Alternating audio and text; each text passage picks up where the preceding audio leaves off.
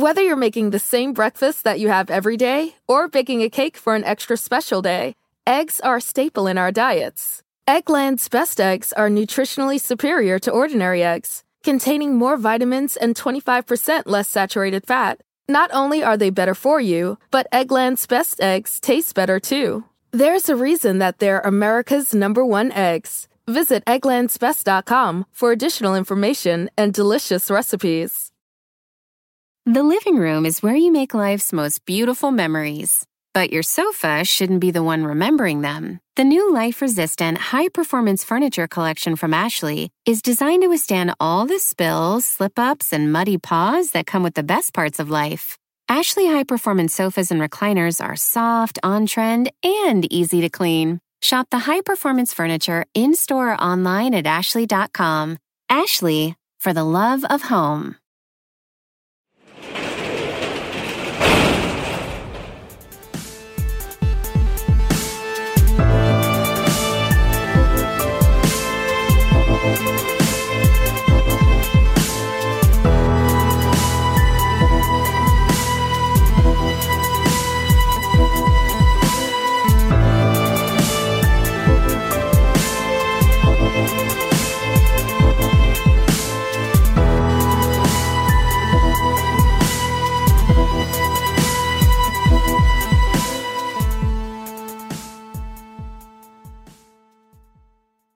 Welcome to True Crime Garage. Wherever you are, whatever you are doing, thanks for listening. I'm your host, Nick, and with me, as always, is my Mahomie, the Captain Mahomes. And just like Patrick Mahomes, I will be beating the 49ers to win my Super Bowl ring. It's good to be seen, and it's good to see you. Thanks for listening. Thanks for telling a friend.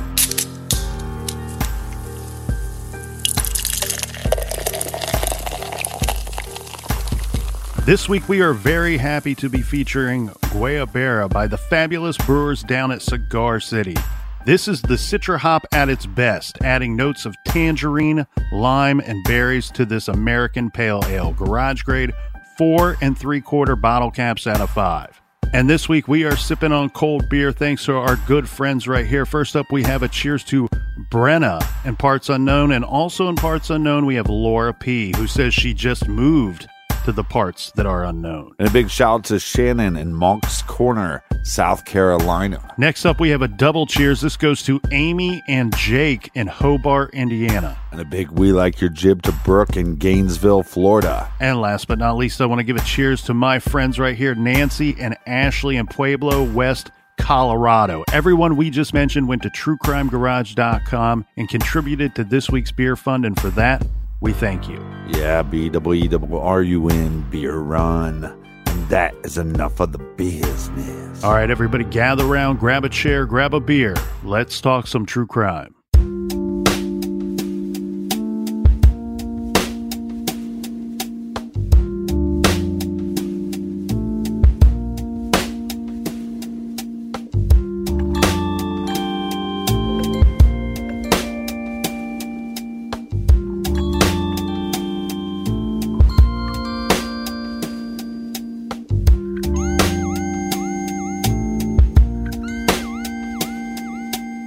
You know, the family did always hold on to hope that they would have a miracle and that maybe Jabez would be found alive. But as we mentioned, this all came to a tragic end here earlier today.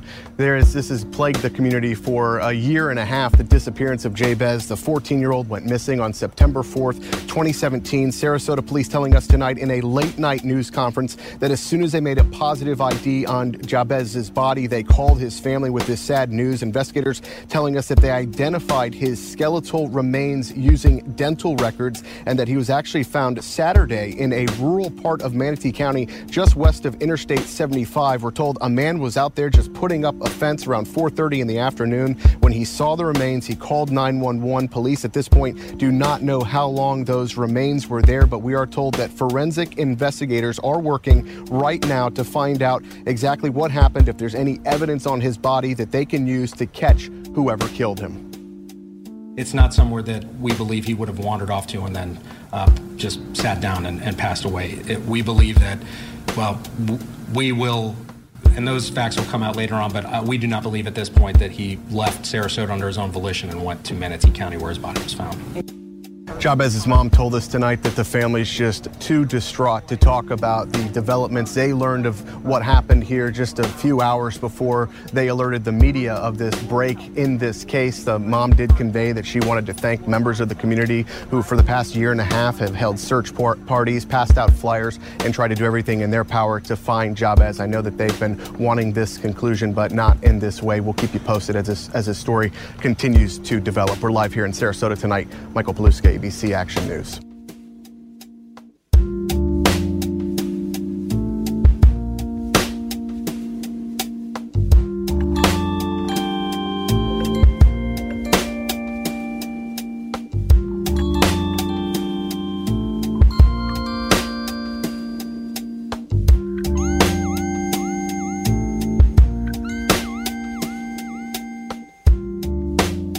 The Herald Tribune reported on November 24, 2017, that Chavez witnessed the murder of Travis Combs and was seen by the suspects just a week before he went missing on Labor Day.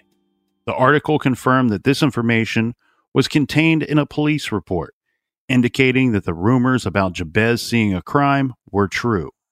Apparently, Sarasota police detectives were informed about the connection between the Combs case and Chavez's disappearance by a Sarasota pastor named Calvin Lumpkin, who told police that he had information about the connections between the two cases.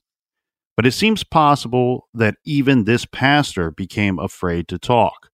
In a weird situation, when the police tried to talk to him about what he knew, they were served with a letter from his lawyer saying that he would invoke his pastor privilege and refuse to answer any questions. The strange thing is that the lawyer who wrote the letter shutting down the questioning is also the mayor of Sarasota, who happens to have a side business, a law practice. Lumpkin later told the Herald Tribune, quote, "It's not true. No one came to me specifically about Chavez Span," end quote. On November 27th, Sarasota Police Department released a statement acknowledging the possible links between Travis Combs' murder and the disappearance of Chavez Span. The statement said, quote, "The Sarasota Police Department continues to investigate all avenues regarding these two cases. Both cases and their possible connections to one another remain under investigation. They are both active cases. Sarasota Police Department is not discounting any possible connections between the two cases and continue to seek additional information and leads in both cases," end quote. Meanwhile, Chavez's 15th birthday came and went, with no movement on the case. Sarasota PD doubled the reward to $50,000, hoping that someone would talk in exchange for cash. But after 3 months, Chavez had still not been located. The family continued to hang Chavez's #3 football jersey on the clothesline outside Lucille's home, where it had been since he disappeared. Genevieve Judge, a public information officer for the Sarasota Police Department, told Dateline, quote, "We've done all sorts of searches, and we've partnered with the FBI and the Florida Department of Law Enforcement to do that. Unfortunately, at this point, we have not come up with anything of significance." So technically, they could charge the pastor with the same thing that they charge Reginald, but because of his religious privileges, they can't do so. Correct. Plus, they don't have any sworn statements from others claiming that he told them that he had direct knowledge about the case. Right. In the months that followed, as 2017 turned into 2018, the number of tips submitted to Sarasota Police Department, obviously they dwindled drastically. Sarasota PD interviewed a number of people, but had not named any suspects or persons of interest in this case. Then, in May of 2018, some potentially new information came in. Tawana Span told us that a female witness reported seeing Chavez with two other boys around 1 a.m. on September 4th. This technically would be September 5th. She said that this eyewitness said that they saw Chavez with these two other boys on Martin Luther King Jr. Way. Tawana knows one of these boys. This boy had also been one of the boys who also witnessed the Combs shooting along with Jabez, according to what Reginald Parker told the family and the private investigator. Tawana wanted to know whether this boy, who had been with Jabez right before he vanished, knew anything about what had happened to her son, whether the boys met up with somebody, whether Jabez got into a car with someone, whether someone took him. She confronted this boy, the one we have been calling Jay. And when she did, she told us that Jay flew off the handle and screamed at her, saying he did not have anything to do with what happened to Jabez. He didn't know nothing, or something along those lines. Tawana does not feel that Jay's overreaction is typical of someone who really knows nothing. It seems likely that Jay is scared. Could he be afraid of what happened to Jabez will happen to him? According to Tawana, Jay and two other minors were prevented from talking to police by their parents, with whom no doubt were scared for their kids' safety. Two of these kids witnessed the crime, according to the affidavit, and Jabez almost certainly talked to these friends about what he saw. One of these kids ended up in juvie and told investigators that Jabez was not in Sarasota but would be found in Bradenton, although no one knew why that would be the case. And he said that he warned Jabez to not smoke with everybody, which could be an indication that Jabez was lured away by his abductors with the promise of pot or cigars. One of these men, who the PIJR believes is responsible for what happened to Jabez, admitted that he gave the boy a cigar. This is a man with the initials JJ, who at the time of the Combs murder, remember there were three perpetrators according to Parker, had dreadlocks. Apparently, Jabez told several people after Combs was shot that he saw a man with dreadlocks at the scene, and he knew who JJ was as he was from Newtown. In fact, JJ was dating Travis's cousin, one of the men who ran away toward Palmadalia Avenue after Travis was shot. Wheelock was also known to Jabez, but that's not all. You see, Jabez knew one of the men named by Parker and the unnamed female witness very, very well. This was the man named Curtis, and Curtis was best friends with Jabez's older brother, the one in prison. In fact, Curtis practically grew up with Jabez and his brother, even calling Lucille grandma. Jabez told people after Combs was murdered that he knew who killed Travis. At the end of 2018, Jabez's case was featured in People magazine's list of missing people. This was in November of 2018. And then in February of 2019, there was a break in the case. On February 16th, a man working on a cow pasture fence on the 4100 block of Canal Road in Bradenton, this is in rural Manatee County, came upon a skeletonized human remains. A joint press conference by the Sarasota Police Department and the Manatee County Sheriff's Office announced that the remains were indeed those of Jabez Spann. He was identified using dental records. The location was quite far from his home in Newtown, 16 miles, and was outside of the search area, and they did not believe that he left Sarasota under his own power. According to statements at the press conference, it was unknown how long the remains, which were fully skeletal, were there, whether the body was dumped there, and or if they were transported to the rural area after Jabez was held and killed elsewhere.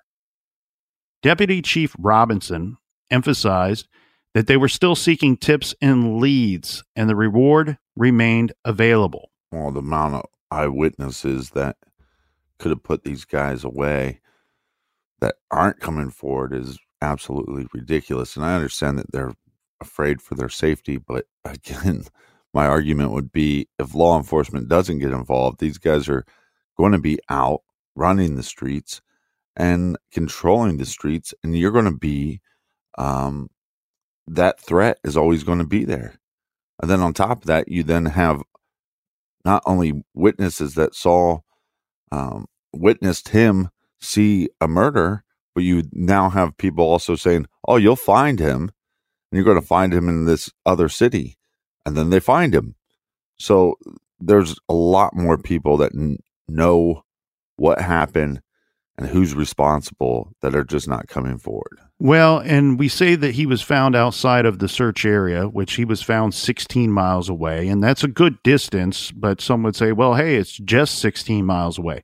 He was missing. They could not locate him for 17 months, almost 18 months. That's a long time for this family to be, I mean, just really clueless as to what took place and to be just miserable the whole time. But I want to make sure that everybody understands that the search efforts for Jabez were large, were massive. There was a lot of searching for him going on. They were constantly searching over the 17-month period. In fact, his mother says that they searched Sarasota, they searched Bradenton, Palmetto, and they even searched just north of Venice and searched Northport. So if you look at all those spots on a map, this is a pretty large area that they were working on covering. They also ran into some problems during the search efforts. Some of these searches were with the Sarasota Police Department and others involved, but some of these searches were with volunteers from the community.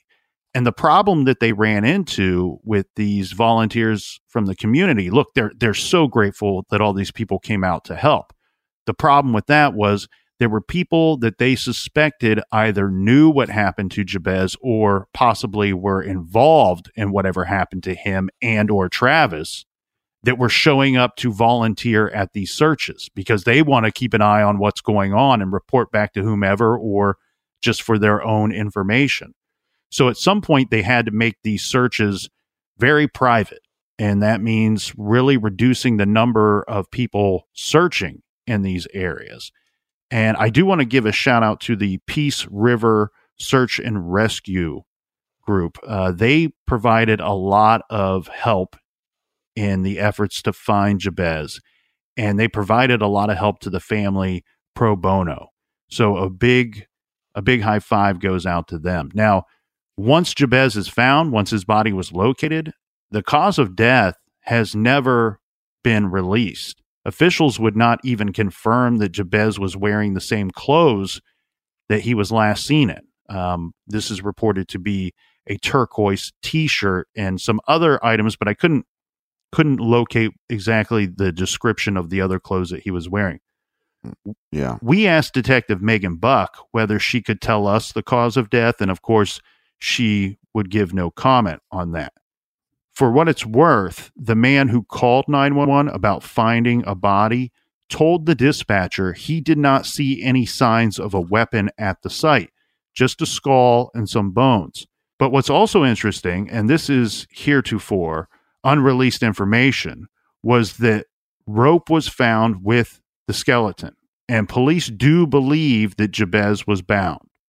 In the press conference, Deputy Chief Robinson also said that people in the community are scared to come forward, saying, quote, "The folks that did it, we believe are from our community. We know that people in our community know things they haven't shared yet."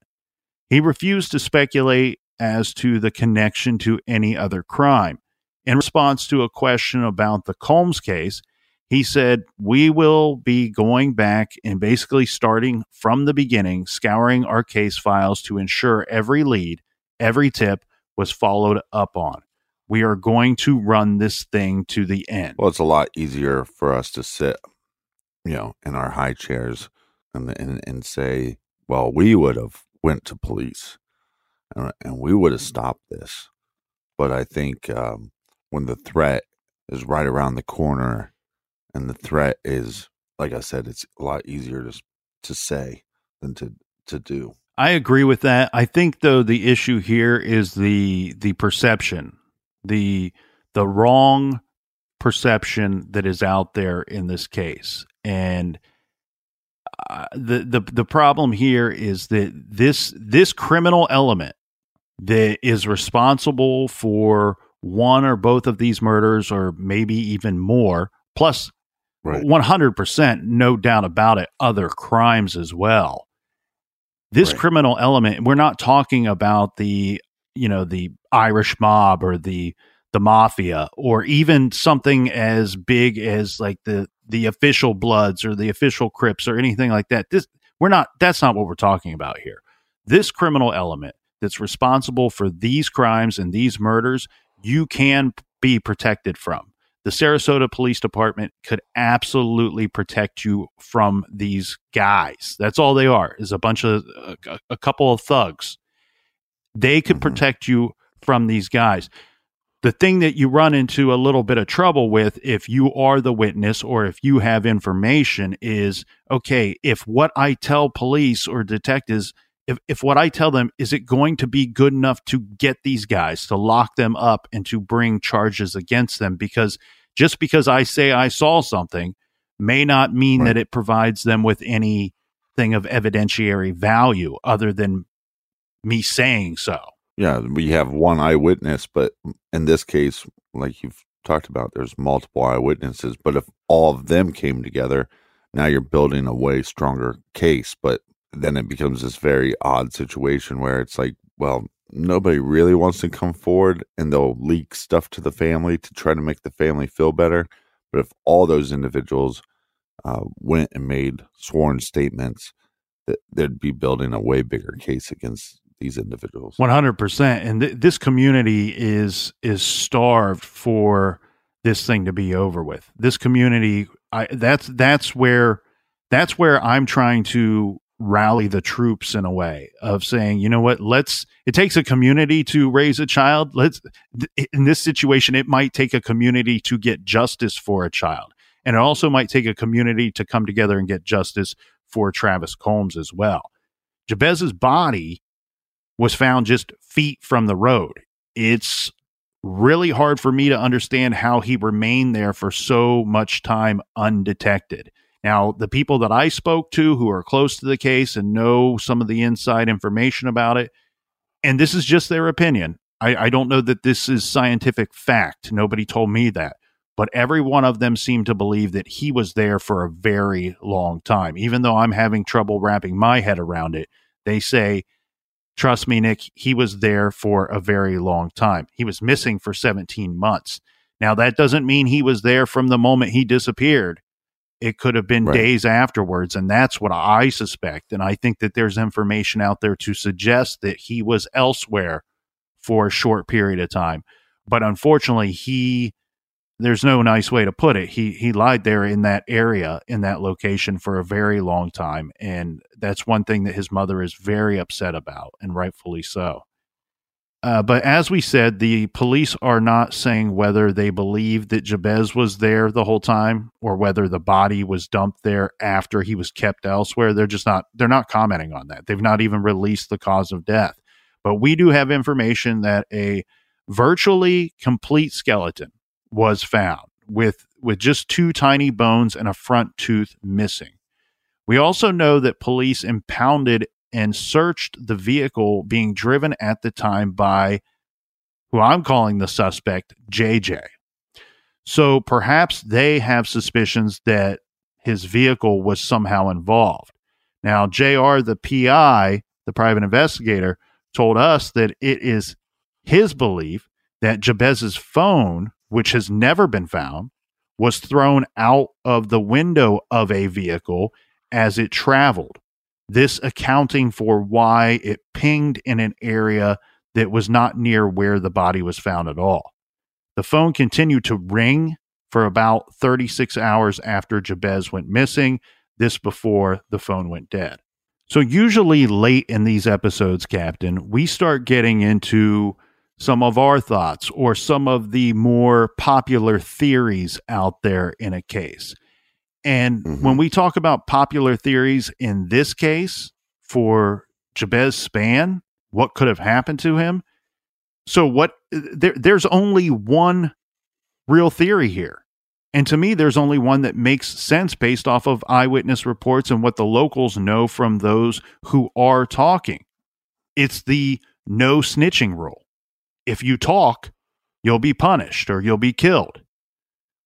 Well, sometimes in a missing person case, there's just theories and there might not be a lot of evidence. In this case, there's evidence that points, it funnels you into the theory. Yeah, and it's just, I think it's just a small matter of tying all this stuff together and lying it all out in a way that makes sense, and it tells the complete story, and then we can start putting people where they belong, which is behind bars. So when we explore this theory, and I hope I'm not speaking out of turn for you here, Captain. When I say I only believe there to be one theory, I think you probably agree with that. Is that correct? Well, there's too many eyewitnesses to assume that there's other theories. So if we're going by this, what I'm calling the no snitching rule theory, you know, if you talk, you could be killed or you could be harmed in some way. Look, I get it. We've you know, I'm not going to claim to be from anywhere that I'm not, or to claim to know anything more about certain lifestyles or certain neighborhoods or anything like that, that I just don't. But you do have that thug life tattoo across your stomach. I mean, there's just some stuff that can only come with real life experiences that I just don't have. But what I can say, you know, from seeing it on TV, watching the movies, or hearing other people's real life stories, I know that this no snitching thing is a real thing in some walks of life. But in this particular situation, in this particular area, look, I've spoke to some of the locals. They've told me this is unheard of in this area, that there can never think of another time in the history. These are people older than me that have told me, I can never recall another crime that was reported that somebody was killed because they knew something or because they were talking. And the thing that makes this so damn stupid here in this particular instance is a couple of things. One, Jabez may have witnessed something. It seems almost a certainty that he did witness something. The problem is he was walking around of his own free will for a week before he went missing. He wasn't going to police. He wasn't even communicating what he saw to his family. He was just talking to his friends like a normal 14-year-old kid would talk. This kid was not a snitch in the sense of the word or in the sense of the term. Right. But again, it could have been a situation like they said, one of the friends is saying, I told him not to smoke with everybody. It could be, as far as these, you know, quote unquote thugs, they killed Travis. Maybe it's a robbery gone bad or whatever, but like we stated before, it ends in a murder. And then maybe it took him a week to realize we have a eyewitness and we're smoking with that eyewitness. Something was said, something was done, and then he stands up for himself and says, "Hey, well, you guys did this, and if I have to go to police, I will." We don't know that information. Right. He could have said the wrong thing to the wrong person. I get that. I don't know. It seems to me like there is a chance that these morons who killed Travis panicked and they took it to another level and somehow tricked Jabez and then killed him as well, which may have been totally unnecessary. Is what I'm getting at. And then two, the other thing that makes this no snitching rule that these guys pretend to be living by so freaking stupid to me is that we have evidence, we have reports that all three of these guys, and I want to be clear about that, I'm pretty certain we have witnesses saying three people involved in Travis Combs' murder. I believe all three of those guys, plus maybe one or two more people, may have been involved in the whole Jabez Spann mess, which that means some form of abduction, probably some form of holding him, and then, of course, killing this young boy. But we have reports that all three of these guys, they themselves were talking. Yeah, they weren't talking to police, but they were telling others what they did, who killed who, you know, who was involved in what. So these guys that pretend to be living by this no snitching rule, they're all talking. They're all telling people what's going on. Now, to further out this theory a bit, an aunt of Travis Combs, this is Teresa Richardson, told the media that Jabez was killed because he witnessed her nephew's murder, Travis's murder, right outside her door. She said Jabez knew Travis well, and he started to talk about what he saw. In her opinions, that's what cost him his life. Tawana Spann agrees. She believes that her son was silenced because of what he knew and because he wasn't following the unwritten no snitching rules. He wasn't actually naming names, as far as anyone knows, but he was telling people that he knew who had done it. At least one woman that JR knows of told Jabez to keep quiet for his own good. Well, these three individuals are three pieces of shit. And also, though, I think it's the community making a statement. The community is making the statement that this 14-year-old boy that had some promise, had some talent, was making the right decisions, going to school, getting good grades, being kind to other people. This kid, we're not backing him up. We're backing up the three pieces of shit that robbed a guy and murdered a guy in front of everybody, and that are probably stealing from their own community, and they're bullying people within their own community. We're making a stand for them. By not doing anything, by not standing up, you are making a stand. You're saying this is acceptable, and if this kid died because he saw something he shouldn't, well, that's just fine.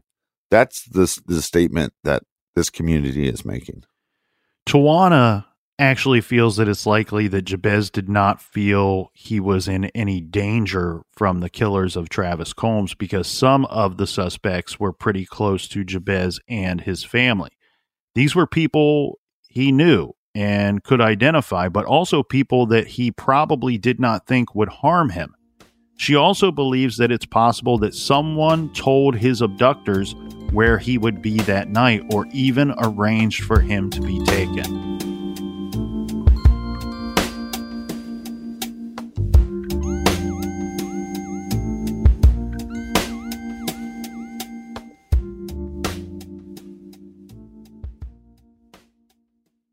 Do you want to set your child up for success? Of course you do. That's why you need to check out IXL Learning today.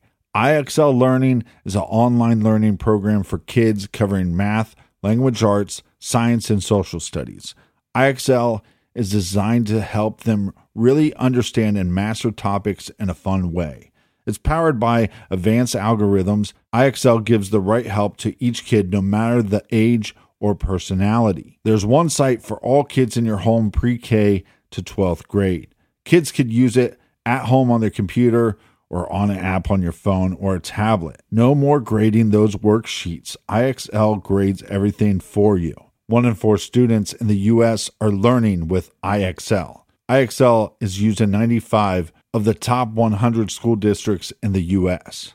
I love recommending IXL Learning. Kids can learn at home or on the go. And all my friends and family that are using it absolutely love it because it's so easy to set up and so easy to use. And even the kids that I've recommended it to, their parents have told me, "Hey, Captain, thank you. I was having problems in math and my parents couldn't help me, but IXL could." Do you want to get your kids back on track, or do you just want to get your kids ahead? Do so with IXL Learning. Make an impact on your child's learning. Get IXL now. And True Crime Garage listeners get an exclusive 20% off IXL membership when you sign up today at IXL.com/garage. Visit IXL.com/garage to get the most effective learning program out there at the best price. Check out IXL.com/garage today. The best part of spring cleaning takeaway is the post-clean clarity you get. It's kind of like when you find out that you've been paying a fortune for wireless. When Mint Mobile has phone plans for $15 a month when you purchase a 3-month plan, it's time to switch to Mint Mobile. All plans come with high-speed data and unlimited talk and text delivered on the nation's largest 5G network. Use your own phone with any Mint Mobile plan and bring your phone number along with all of your existing contacts. Ditch overpriced wireless with Mint Mobile's limited time deal and get 3 months of premium wireless service for $15 a month. Save a lot of money with Mint Mobile. Get their great mobile wireless service delivered on the nation's largest 5G network. That's premium service at a great price. To get this new customer offer and your new 3-month unlimited wireless plan for just $15 a month, go to mintmobile.com/TCG. That's mintmobile.com/TCG. Cut your wireless bill to $15 a month at mintmobile.com/TCG. $45 upfront payment required, equivalent to $15 a month. New customers on first 3-month plan only. Speed slower above 40 gigabytes on unlimited plan. Additional taxes, fees, and restrictions apply. See Mint Mobile for details. Warmer, sunnier days are calling. Fuel up for them with Factor's no prep, no mess meals. Meet your wellness goals in time for summer thanks to the menu of chef-crafted meals with options like Calorie Smart, Protein Plus, and Keto. Factor's fresh, never-frozen meals are dietitian-approved and ready to eat in just 2 minutes. So no matter how busy you are, you'll always have time to enjoy nutritious, great-tasting meals. With 35 different meals and more than 60 add-ons to choose from every week, you'll always have new flavors to explore. Crush your wellness goals this May with dietitian-approved meals and ingredients that you can trust. Make your day delicious, from breakfast to dessert. Stay fueled with easy, nutritious options. Treat yourself to restaurant-quality meals that feature premium ingredients like filet mignon, shrimp, and blackened salmon. I am new to Factor, and I have been loving every minute of it. I have a problem, and it's called lunch. Some days I need a pack of lunch, and some days I work from home. Whether I'm at home or whether I'm on the go, Factor is fueling my lunch from now on. Head to factormeals.com/truecrimegarage50 and use code truecrimegarage50 to get 50% off your first box, plus 20% off your next month. That's code truecrimegarage50 at factormeals.com/truecrimegarage50 to get 50% off your first box, plus 20% off your next month while your subscription is active.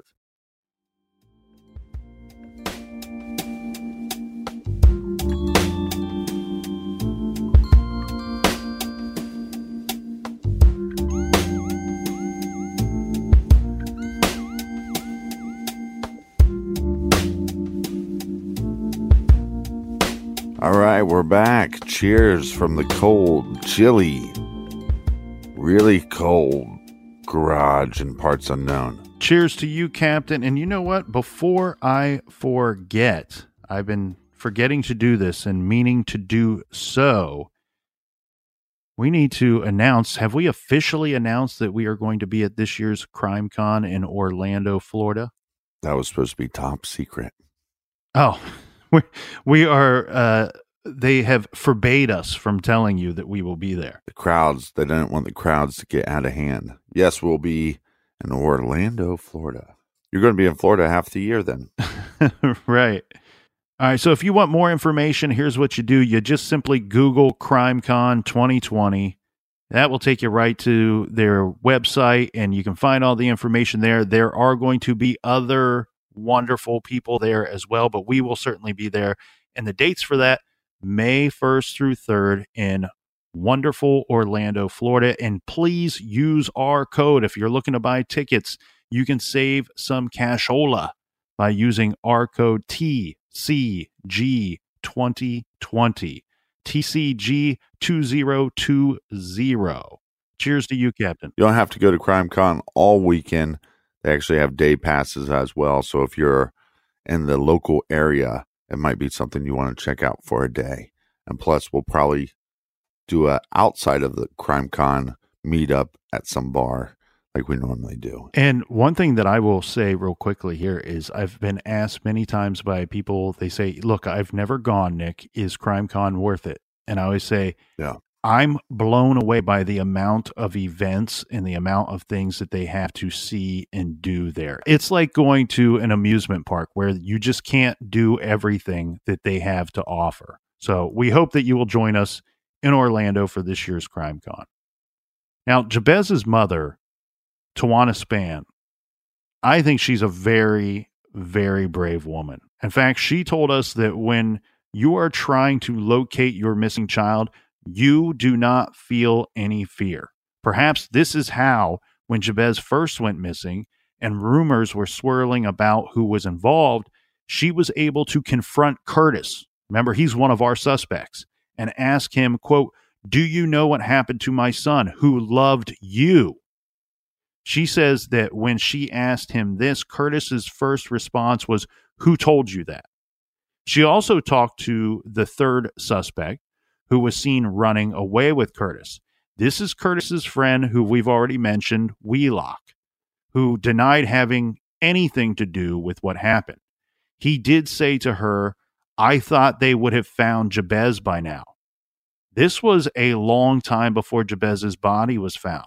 Tawana took this to mean that Wheelock knew that they had dumped Jabez somewhere where he was likely to be found, and probably likely to be found fairly quickly.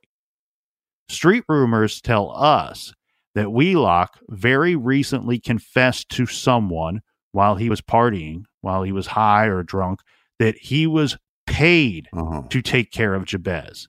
And Wheelock and Curtis were both picked up by police after Jabez first went missing, well before his body was found, but neither were arrested.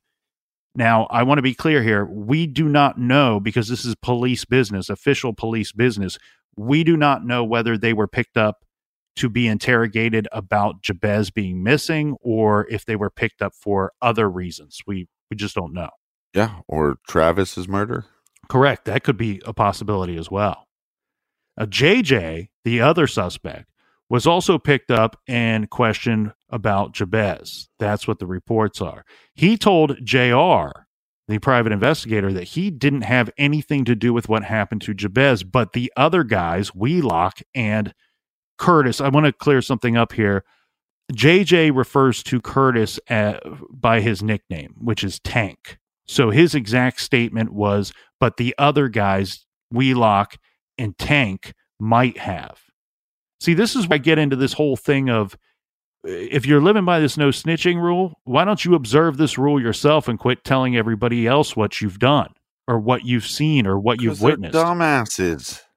They're dumbasses. That's why they're committing crimes, because they're not smart enough or capable enough to do anything else. Now, apparently, I've been told that JJ also told someone that he personally was afraid that what happened to Jabez could happen to him personally.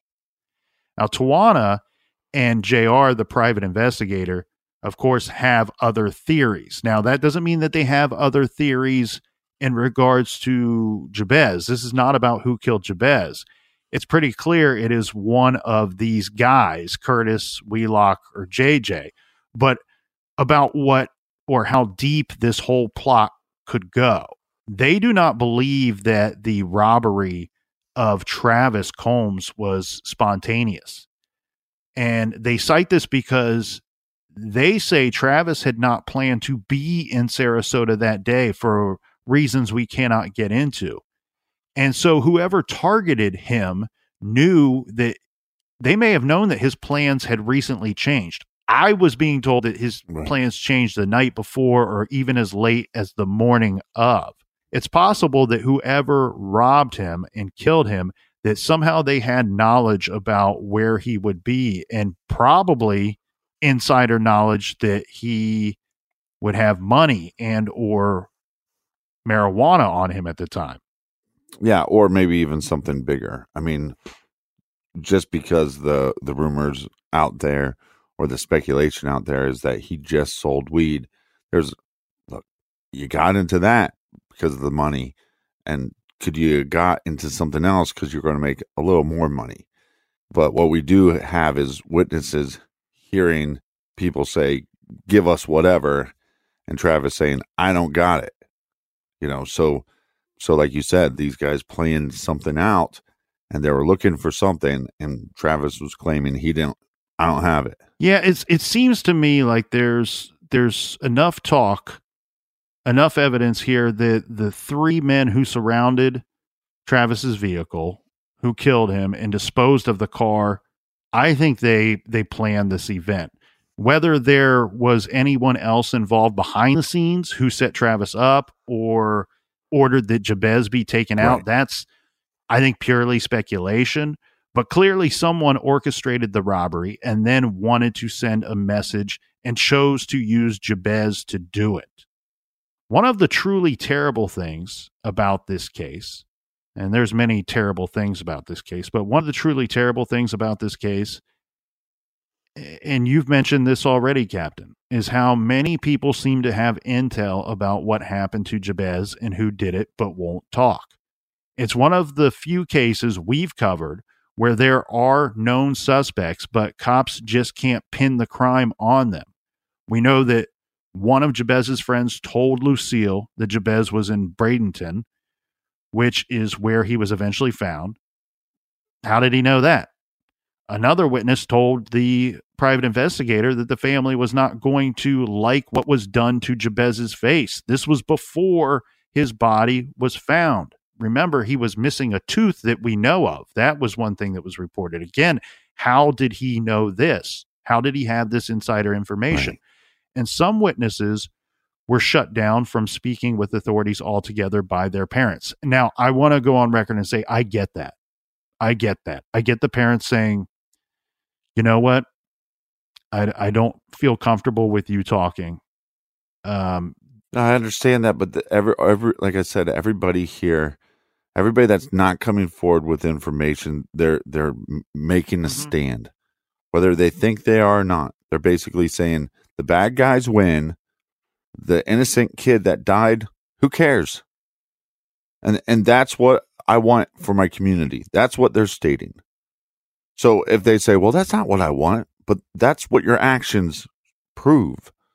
You know, so it doesn't matter if you, I always tell people, don't give a shit about people's words. It's their actions. Their actions prove, and everybody's actions here prove they don't want a safer community. They don't want a community that people feel safe to go to law enforcement and to say this crime happened. They don't want that, because if they did, they would take a stand. Right. The sad irony here is the result of all of this fear and silence is that the bad guys are being protected. The bad guys are being protected while an innocent young boy paid the ultimate price. Now, a community activist in Newtown named Wayne Washington, who was a contact person for the family and led several of the search parties for Jabez, he asked community members to reconsider the so-called no snitch rule. He said, we let our kids kill each other and we don't say anything about it. They tell us not to snitch, and that is wrong. Detective Megan Buck, one of the two detectives currently on the case, said to People magazine, quote, somebody knows something. It's so sad, and no one is helping. His friends aren't talking. Nobody's talking. Yeah, but on top of that, you also have a pastor that comes forward with some information and then backs off. It's absolutely ridiculous. You know, it's, oh, well, if you question me more, I'm going to use these little loopholes. There's supposed to be a separation of church and state, but we create these loopholes so the pastor then can just say, I don't need to talk to police. That God that you're praying to every week might have some kind of judgment for you at the end of all this for not coming forward, not taking a stand. Yeah, I agree with that, but the pastor's not the only one that gets to invoke this privilege. Now, in his defense, what his public statement is that he had no real knowledge of. He's saying nobody came to him directly, specifically about Jabez Span's. Right. So he's just hearing rumblings in the community. He could be hearing rumors, and he may have thought, hey, maybe they have no idea. Maybe their investigation is a search in the dark right now. Right. They have no breadcrumbs at all. Maybe I could at least pass along some rumors that I heard. Well, great. Now I sound like a pastor hater.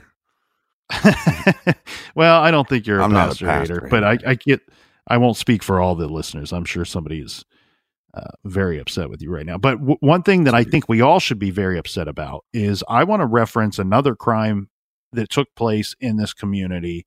And, you know, this is a situation where there's a young man who his name was Christopher Ramos. And I believe he was 26 years old at the time that he was killed. This is an article from September of last year, of 2019. It says, two charged in Sarasota murder. Deputies seek more information. Well, the result of this whole thing, and I won't read the entire story, but they arrest two young men. This is Sean Thomas and Davon Lee. Well, these two young men are suspected of killing this other man, Christopher Ramos, who was just 26 years old. This is important. This story is important to the Jabez story and to Travis Combs' story for many reasons for me. And first of all, is Ramos, this Christopher Ramos, there are plenty of rumblings that he ran around with our three suspects, mm-hmm. that he was known to hang out with that group, probably even committed crimes with these guys. I don't know that there's enough out there to suggest that he was involved somehow in Travis's death or Jabez's death, but he's somehow all wrapped up and tied into this thing. His name is weaved in and out of the storylines of this big case. Well, he's killed, and he's a thug. I mean, I'm sorry to his family. I'm sorry that you lost him, and you don't deserve that. He didn't deserve to lose his life either. But the problem that I have here is this article clearly states it was the community. It was tipsters that provided the information to detectives that led to the arrest of these two other guys, of this Thomas and Lee characters. So what you're saying, that the community then spoke up and said, hey, this thug that was doing no good. Right. He died. Again, it's protecting the bad guy. Yeah. A bad guy was protected. People were willing to come forward. And here's the information I have is basically Christopher Ramos robbed somebody, and somebody that was either tied to one of these two guys or both of them or one of these guys directly. Yeah. He robbed them. This guy is picked up on other charges and has to serve 8 months in jail. Okay. He gets out 8 months later and goes and retaliates against Christopher Ramos and kills him for robbing him. Right. That's really the underlining story. That's the behind the scenes story of why that young man is now not with us. And again, it's like, can you come forward? Whoever came forward in that particular case should be an inspiration for these people to come forward for Jabez's murder and for Travis Combs's murder. And look, I understand that Travis Combs was out peddling weed. And I understand that Jabez was not, may not have been a saint. I'm not a saint. We all were 14 years old at one time, and we all smoked a cigar or did something stupid with our friends. We all did that. Yeah. Once killed. Jabez is an innocent child. At the end of the day, he's an innocent child, and he was taken from us by some of these real assholes who can't even follow their own quote unquote street code. And it's time to put them away. And look, here's the other thing. These guys, the three that we're talking about, they commit crimes on the daily. On the daily. It's part of their regular weekly routine. They're always looking to rob somebody. They're always looking to take advantage of someone. They are always looking to hurt someone. They are bad, terrible, horrible people. And if you don't know anything about Jabez's murder or Travis Combs' murder, but you know that one of these three or all of these three have done something else that's terrible, go tell the police. Go get them locked up for anything. It doesn't have to be for the murder of Jabez or for Travis Combs. Get them behind bars. That is where they belong. Your streets will be safer if you do that. Your community will be better for it. These are bad people. Do not convince yourself otherwise. Yeah, and don't convince yourself that you're safe either. As long as these pieces of shit are out on the street, nobody's safe. Because like you said, they don't follow their own code. And so, guess what? If you're protecting a piece of shit, guess what? If you smell something, that's because you use a piece of shit. And then when a piece of shit possibly is murdered, and then you stand up and then you protect him by then going after his killers, then what does that make the community too? Shitty. Well, you know? No, I'm not going. I mean, you can do that, but I'm not going to fault anybody for coming forward and saying, "Hey, I know who killed Christopher Ramos." That's the right thing to do. No, what I'm saying is it doesn't make any sense. Doesn't make any sense. Well, it doesn't make any sense. But the people that have information about the murder of Christopher Ramos may have no information about Jabez or right. I agree. We can't believe that. We don't have anything or any reason to believe that those are the same people. And here's what I firmly believe. If in fact, I wish they were the same people, because those people would have came forward, obviously, against Jabez, or would have came forward, I mean, for Jabez or for Travis. And I mean, really, there's a lot of activity here. There's a lot of rumors. There's a lot of things that are going on in the streets, a lot of talk amongst these circles. And here's the thing that I want to take this even a step further to not even to go beyond the good people in the community, because this is a community filled with lots and lots and lots of good, wonderful people, lots of good families. But here's the thing. I want to go beyond that. And I want to talk to the three suspects that we have called out on this show. If you're one of those three guys, everybody knows, you know, your buddies are talking, you know, you've told people what you've done or what you've saw, what you've witnessed, what you've been a part of. If you want to do something good for yourself, it's time for you to go to police and for you to go to detectives, because guess what? It's only a matter of time before one of your so-called buddies, one of your so-called friends who think about the other two in your group for a second. Think about all the terrible things that they've done or been involved in. Think about what kind of person they really, really are. They're not going to have your back at the end of the day. They're not going to have your back when they're pushed into a corner. It's only a matter of time before one of these turds turns on the other two. And if you want to be the smartest guy in that terrible group, you better be the one that turns first. Do something good for yourself. Now, the other sad, sad, sad thing here that just breaks my damn heart is that the tragedy of this case is that Jabez Spann was truly just in the wrong place at the wrong time. He was last seen less than 200 yards from the vacant lot where he came out of a friend's house and witnessed the shooting of Travis Combs, right in his own backyard. Both his case and that of Travis Combs' case, both of these cases remain unsolved. These are unsolved cases.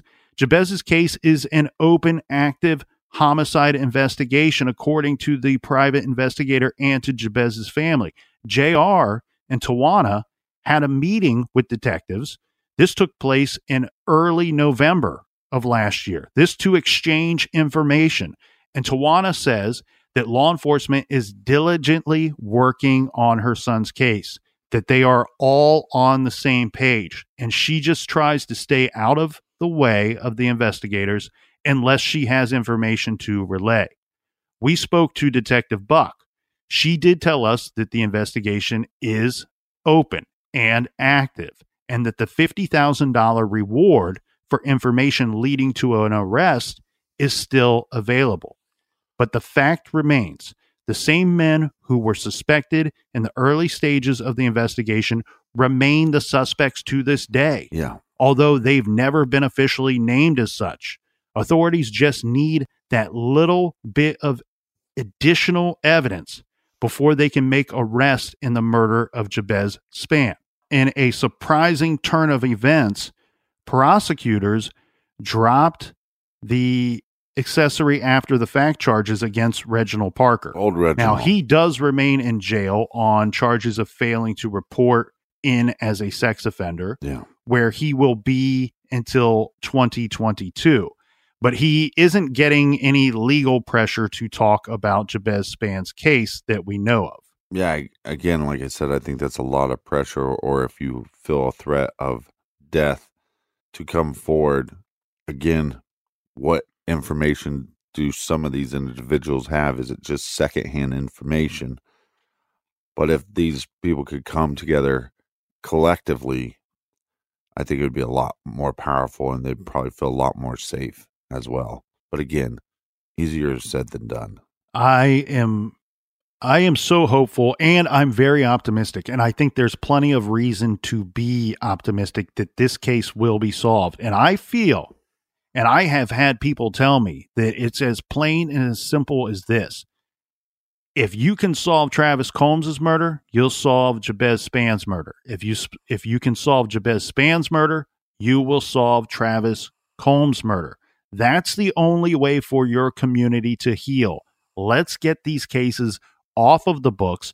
Let's get further closure for these families. These families are still trying to live their lives and still trying to cope. They're still grieving. They're still trying to, in a sense, you never truly can move on, but they're trying to move on. And I thank God that Jabez Spann was finally found. And my heart breaks so much for his mother and grandmother and extended family that they had to wait so long and go through that misery for 17, almost 18 months. Again, I want to make sure that I give a big, big shout out to the Peace River Search and Rescue team for their fantastic efforts, for efforts over the course of many, many, many months, donating time, efforts. A lot of people came together to try to find this young boy. Now, to learn more about what they do, and they are doing so many good things, and or to make a donation, you can visit them at prsar.org.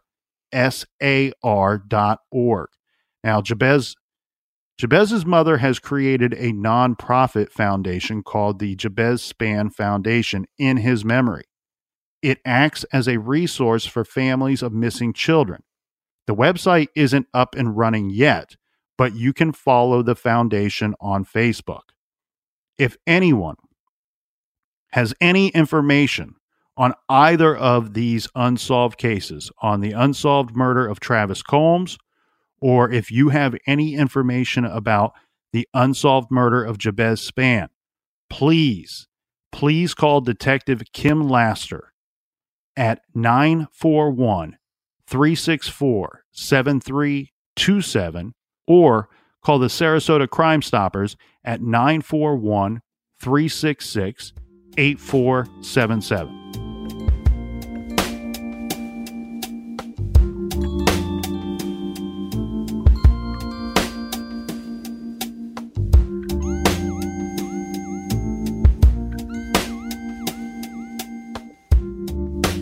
All right, thanks for listening. Thanks for telling a friend. Thanks for joining us in the garage. Be good to one another. And before we go, we have a little recommended listening for everybody out there. This comes from some of our very good friends. We have Justin from the Generation Y podcast and the Minds of Madness podcast have teamed up to do something very awesome that we want you to check out called Deadly Misadventures. And we will have that on our recommended page at truecrimegarage.com. Everybody be good, be kind, and don't litter.